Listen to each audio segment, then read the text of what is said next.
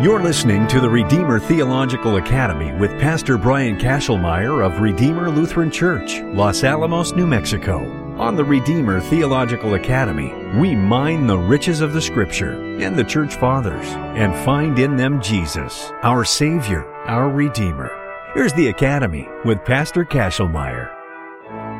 Welcome back to the Redeemer Theological Academy. Now, in today's Academy, uh, we're going to continue and we will finish our discussion on Isaiah chapter 11, in which we see this root of Jesse, the one upon whom the Spirit of Yahweh rests, bringing people into his kingdom, bringing them out of darkness into his light. Okay, let's uh, go ahead and begin with verse 11 of chapter 11. In that day, the Lord will extend his hand yet a second time to recover the remnant that remains of his people from Assyria, from Egypt, from Pathros, from Cush, from Elam, from Shinar, from Hamath, and from the coastlands of the sea. Now again, this language of in that day is pointing toward a future fulfillment. Typically when we talk about that day, in the book of Isaiah, we are talking about the Messiah. It is in the day that he comes, the salvation that we've been waiting for, where creation is restored and everything is made right. So it is a future event, and this fulfillment will be seen in that day. So now you have the promise, and the remnant clings to this promise, because the remnant is the, the remnant is the one who holds to this promise by faith. So the early church father Eusebius would, would comment that in that day refers to the time of the Epiphany, when everything is made manifest, when it is revealed to the eyes of all. So those who are in darkness see this great light. And so it's in that day these things will be fulfilled. So in that day, the Lord will extend his hand yet a second time to recover the remnant that remains of his people the remnant that remains of his people. And so he will extend his hand yet a second time to recover the remnant. Now the remnant again are those who believe. They are the smaller number of those who hear these words and cling to these promises. Now, as we talked about in the previous chapter, remember a remnant will return, the remnant of Jacob, to El Gibbor, mighty God to the second person of the Holy Trinity who is in flesh, the one who is God with us, Emmanuel. And so the mighty God, Emmanuel, will come to dwell with his people, and the remnant will return. Now again, remnant is that small number. And as Isaiah said back in chapter 10, for though your people Israel be as the sand of the sea, only a remnant of them will return. Destruction is decreed overflowing with righteousness. So again, this remnant is this small band of believers, this small group. Now, ultimately, in that day, we see this when that small band, the apostolic band, the disciples, hear these words of Jesus. The great light comes into their midst, and they hear and they believe but it is a small group. The majority of Israel does not listen. Instead, they put to death the author of life. And so Paul, when he comments on this to the baptized in Rome, he says in chapter 11, so too at the present time there is a remnant chosen by grace. And so this remnant is this small group, a small group of Israel. But yet also, when this gospel goes out to the nations, it will be a small group of the nations. So when this language of the second time the hand of God will be extended, using the imagery of Exodus, recovering the remnant of his people, and then listing all these places where the people are in Assyria, Egypt, Pathros, Cush, Elam, Shinar, Hamath, and the coastlands of the sea. So the fulfillment of these things begins on the day of Pentecost, as Luke records for us in Acts chapter 2. Now there were dwelling in Jerusalem Jews, devout men from every nation under heaven. So remember that first the gospel goes to the Jews. It's in Jerusalem. So first the remnant of the Jews come to Jerusalem and they hear and they believe. That small band. And then the Torah, the instruction of God goes out from Jerusalem to Judea, to Samaria, to the ends of the earth. And so when you continue in Isaiah chapter 11, in the very next verse in verse 12, it continues on this theme. He will raise a signal for the nations and will assemble the banished of Israel and gather the dispersed of Judah from the four corners of the earth. Now again, this is this imagery that is being fulfilled on the day of Pentecost when Peter is preaching and saying that all these things that are happening before your eyes are the fulfillment of the promises of old that the prophets had proclaimed would take place.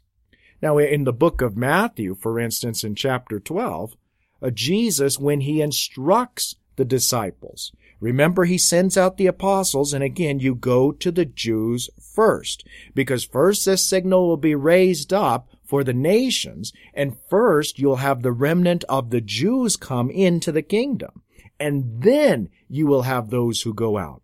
So in Matthew chapter 10, when Jesus sends out the 12, he instructs them specifically and says, go nowhere among the Gentiles and enter no town of the Samaritans, but go rather to the lost sheep of the house of Israel and proclaim as you go saying the kingdom of heaven is at hand. And so when Jesus before the crucifixion sends out his disciples to bring in the lost sheep of Israel, those who have been banished.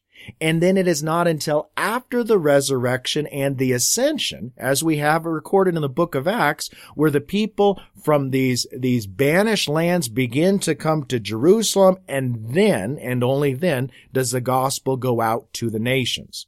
So, for instance, in Acts chapter 13, Luke records this for us, saying, Paul and Barnabas spoke out boldly, saying, It was necessary that the word of God be spoken first to you, since you thrust it aside and judge yourselves unworthy of eternal life. Behold, we are turning to the Gentiles. For so the Lord has commanded us, saying, I have made you a light for the nations, that you may bring salvation to the ends of the earth. And so this is in Acts chapter 13. Of course, that same theme ends the book of Acts in chapter 28, where the apostle Paul speaks and says, the Holy Spirit was right in saying to your fathers through the prophet Isaiah, Go to this people and say, you will indeed hear, but never understand, and you will indeed see, but never perceive. For this people's heart has grown dull, and with their ears they can barely hear, and their eyes they have closed, lest they should see with their eyes and hear with their ears, and understand with their heart and turn, and I would heal them. And so Paul goes on and he comments and says, Therefore, let it be known to you that this salvation of God has been sent to the Gentiles, and they will listen.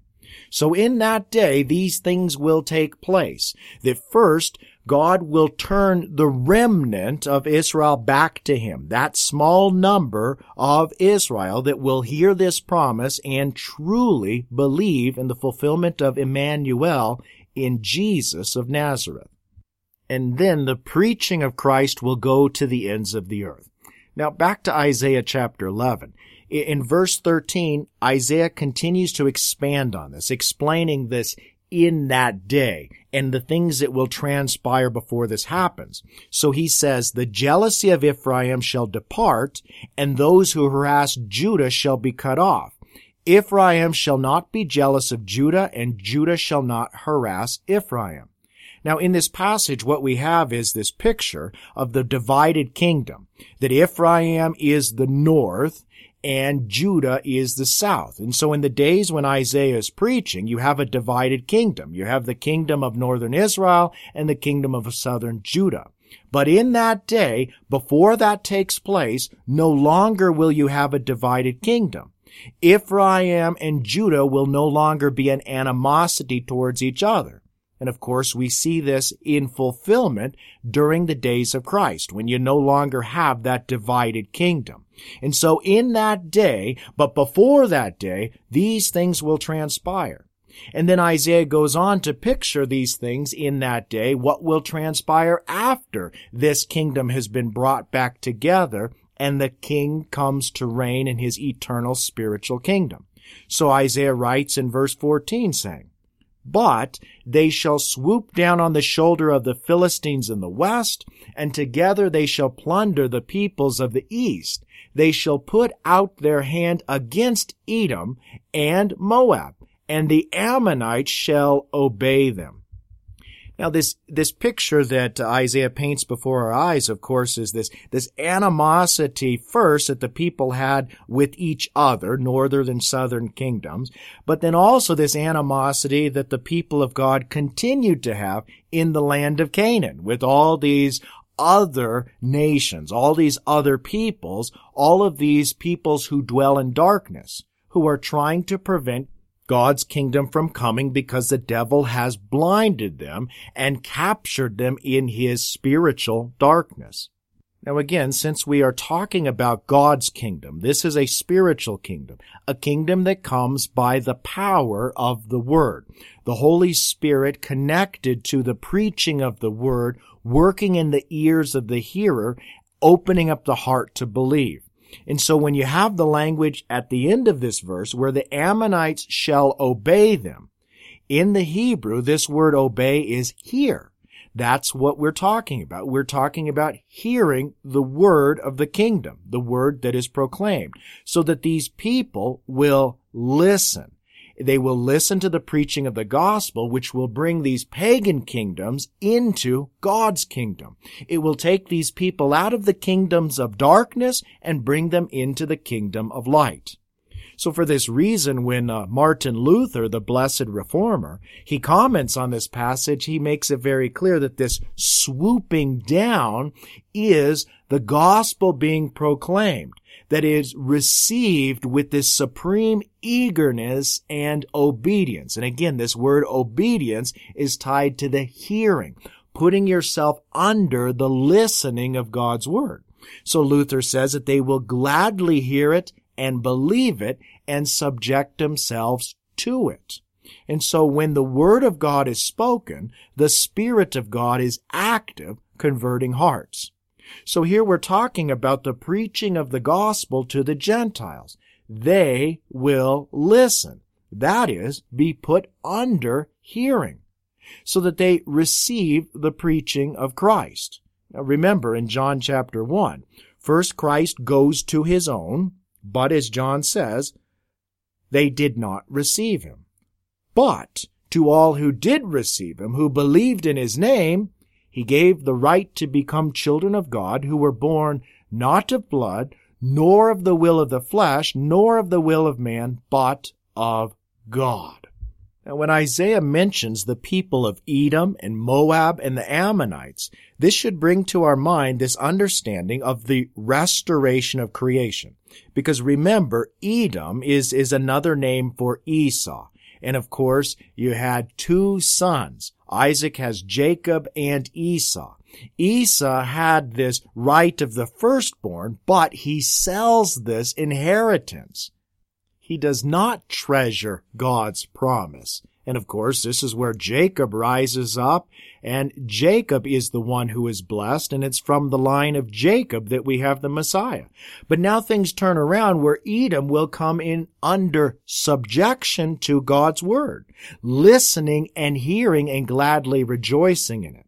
Or when you have Moab and the Ammonites.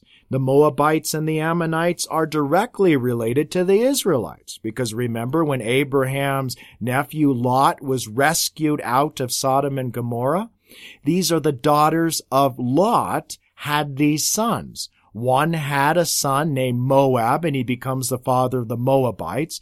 And the other daughter had a son, which is Ben Ami, and he becomes the father of the Ammonites. So again, there is this, this direct connection to Abraham, but yet these people did not listen to the promise and they reject this hearing and they go their own way. In fact, the Moabites become kind of the epitome of all kinds of false worship and trying to lead the Israelites into darkness and worshiping God in this new and different style that God never instituted. Now Isaiah continues in verse 15 and writes, And Yahweh will utterly destroy the tongue of the sea of Egypt, and will wave his hand over the river with his scorching breath and strike it into seven channels, and he will lead people across in sandals. Now again, when we talk about Egypt, what comes to mind is this slavery and bondage that the people of God were placed in. That the people of God were in this tyranny of darkness under Pharaoh. And Pharaoh's kingdom was trying to prevent God's kingdom from coming. So again, Pharaoh is trying to hinder the preaching of God's word. So we have once more this Exodus imagery that God will once again extend his hand and he will redeem his people. But when he redeems his people, he destroys the power of Egypt. And so when you have the language of God delivering his people with an outstretched arm, an extended hand, this again is that God brings this vengeance upon Egypt. He is the one who is the avenger, for vengeance is God's. And God is the one who defeats Pharaoh, which enables his people to be released. Now notice in particular here that we are told that Yahweh himself will lead the people. For Yahweh will utterly destroy the tongue of the sea of Egypt, and he will lead people across in sandals.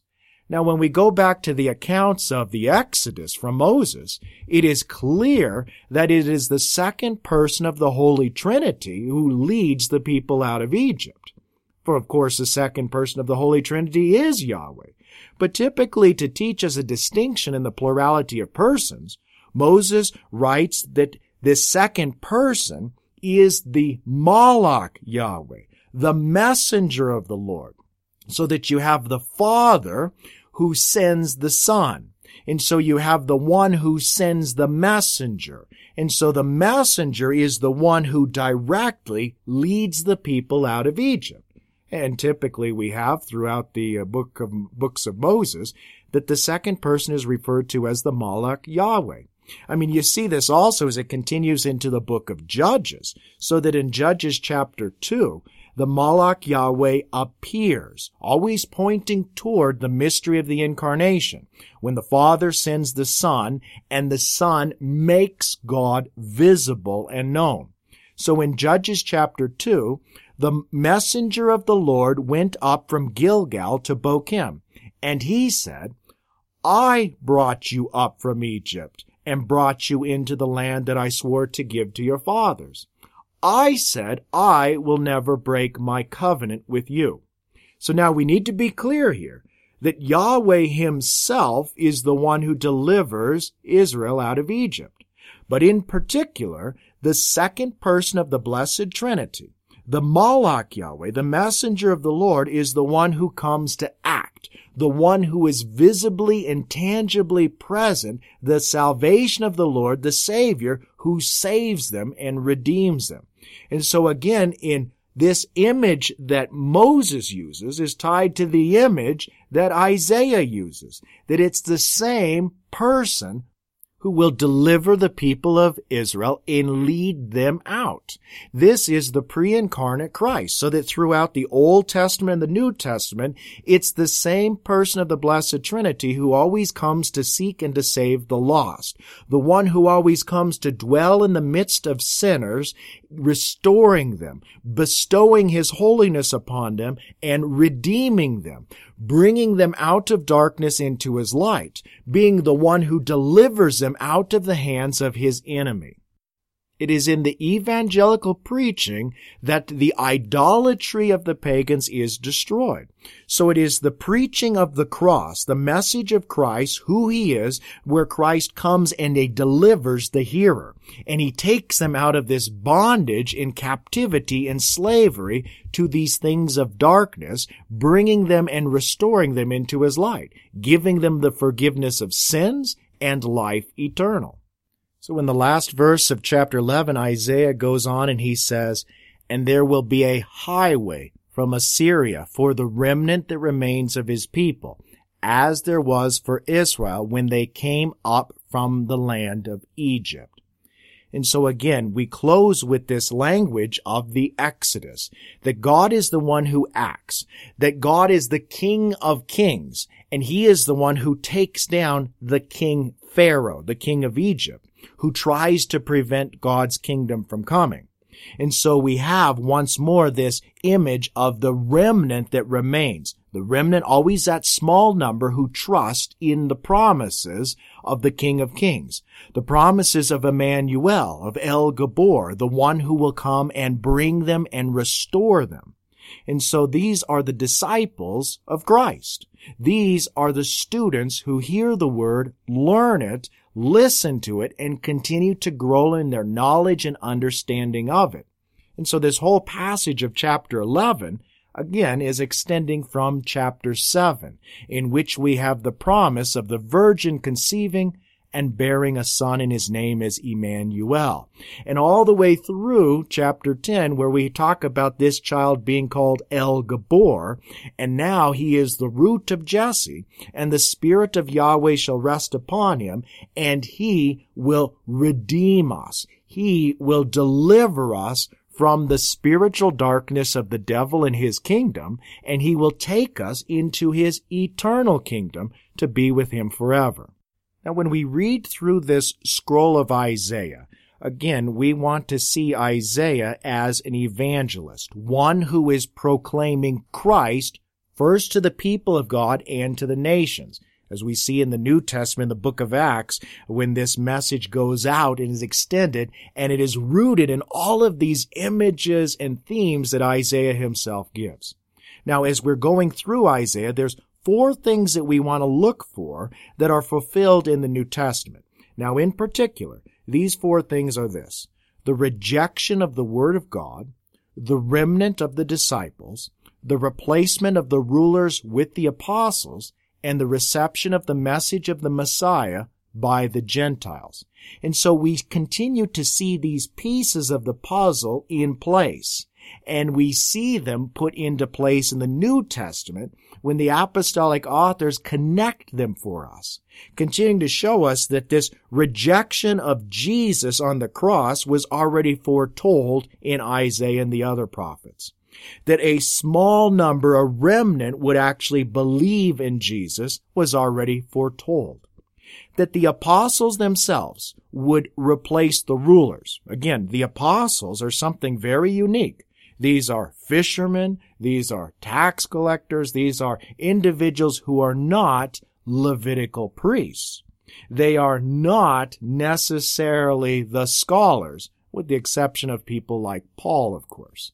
But these ones will now replace and supersede the institution of the Levitical office that God himself had instituted under the Old Testament. And so this is a big change of events. And when you see this take place in the New Testament, you know that this was already foretold in the Old Testament. That Isaiah continues to give us this promise. And of course, again, that fourth one is that reception of the message of the Messiah by the Gentiles. So that this message will go out to the nations. And this should be a, a huge indicator that these things are being fulfilled in the eyes of the people of God. As they see those people in darkness whose eyes are now open to see in Christ Yahweh himself. And so we look throughout the Old Testament of these four things. And as Isaiah writes, he's constantly pointing to that future time in which these things will be fulfilled and they will be seen. And so he says in the next chapter, chapter 12, at verse 1, you will say in that day, I will give thanks to you, O Yahweh, for though you were angry with me, your anger turned away that you might comfort me. Now again, this is that language of in that day. Now, when the early church father Eusebius of Caesarea, he's commenting and he's meditating upon this and he's teaching this passage, he can't help but once again see this directly connected to the previous chapter, in which you have a conversion of the Egyptians flowing from the previous chapter. So that the release from the bonds and remissions of sin was granted even to the Egyptians. So that you, you see in the conversion of the Gentiles, those who are in animosity to the kingdom of God, who are trying to prevent it from coming, are then overcome by the preaching of the gospel. So when you hear the language of the Egyptians being overthrown by the kingdom of God, what we're talking about is the preaching of the word that in the evangelical message that goes out, this overcomes these earthly kingdoms that are in league with the devil and darkness. And so when the Egyptians in their kingdom is thrown down, what takes place is the conversion of the heart of the people in Egypt being brought out of that darkness. In the same way, uh, Cyril of Alexandria also sees in this a direct flow from the previous chapter, so that in that day you will give thanks. For God was angry, and God's anger has now turned away that he might comfort. And so, just as the people of God had turned their backs on God, but yet God comes to them with the forgiveness of sins, the same theme flows towards the Gentiles. The Gentiles had turned their backs on God and they preferred not to listen. But it is God who seeks and saves the lost, bringing them into the kingdom so that they can now hear the word of Christ. So Cyril of Alexandria notes and he says this, after saying that those of the nations who were the most superstitious of all had been saved through faith in Christ and had come to the knowledge of the truth, he is right to present them as giving praise. They're proceeding to give praise and offering and thanksgiving to God as a kind of spiritual sacrifice, a Eucharistic sacrifice would in fact be clear proof of them being totally freed from the ignorance and slavery of darkness that they used to have. So see, the point that Cyril is trying to make is that just as the Jews are justified through faith, so also are the Gentiles justified through faith. See, the people of God had the word, but they refused to listen, which makes them no different than those who are not the people of God, who did not have the word of God and did not listen. So in both cases, those who refuse to listen to the word, the anger and the wrath of God is coming down upon them because of their rebellion. But yet the good news of Christ is that this anger of God is turned away. And in its place, God now comforts those who hear. And so in that day, when God comes to dwell with sinners, both the sinners of the people of Israel and sinners of the people of all the nations, then in that day, these people will be changed. They will be converted and they will give thanks to Yahweh. They will rejoice in who he is and what he has done. And so this is the true worship of God. Sacrifice and thanksgiving. Giving thanks, this Eucharistic sacrifice, not a sacrifice that merits the forgiveness of sins or earns the favor of God, for only Christ does that on the cross. Instead, this is a response of the people who were brought out of darkness into light. They praise and they rejoice in who Yahweh is and what he has done.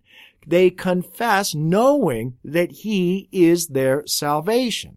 Now, in the last chapter of the letter to the Hebrews, those who have been converted to faith in Christ are encouraged that through Him, then let us continually offer up a sacrifice of praise to God.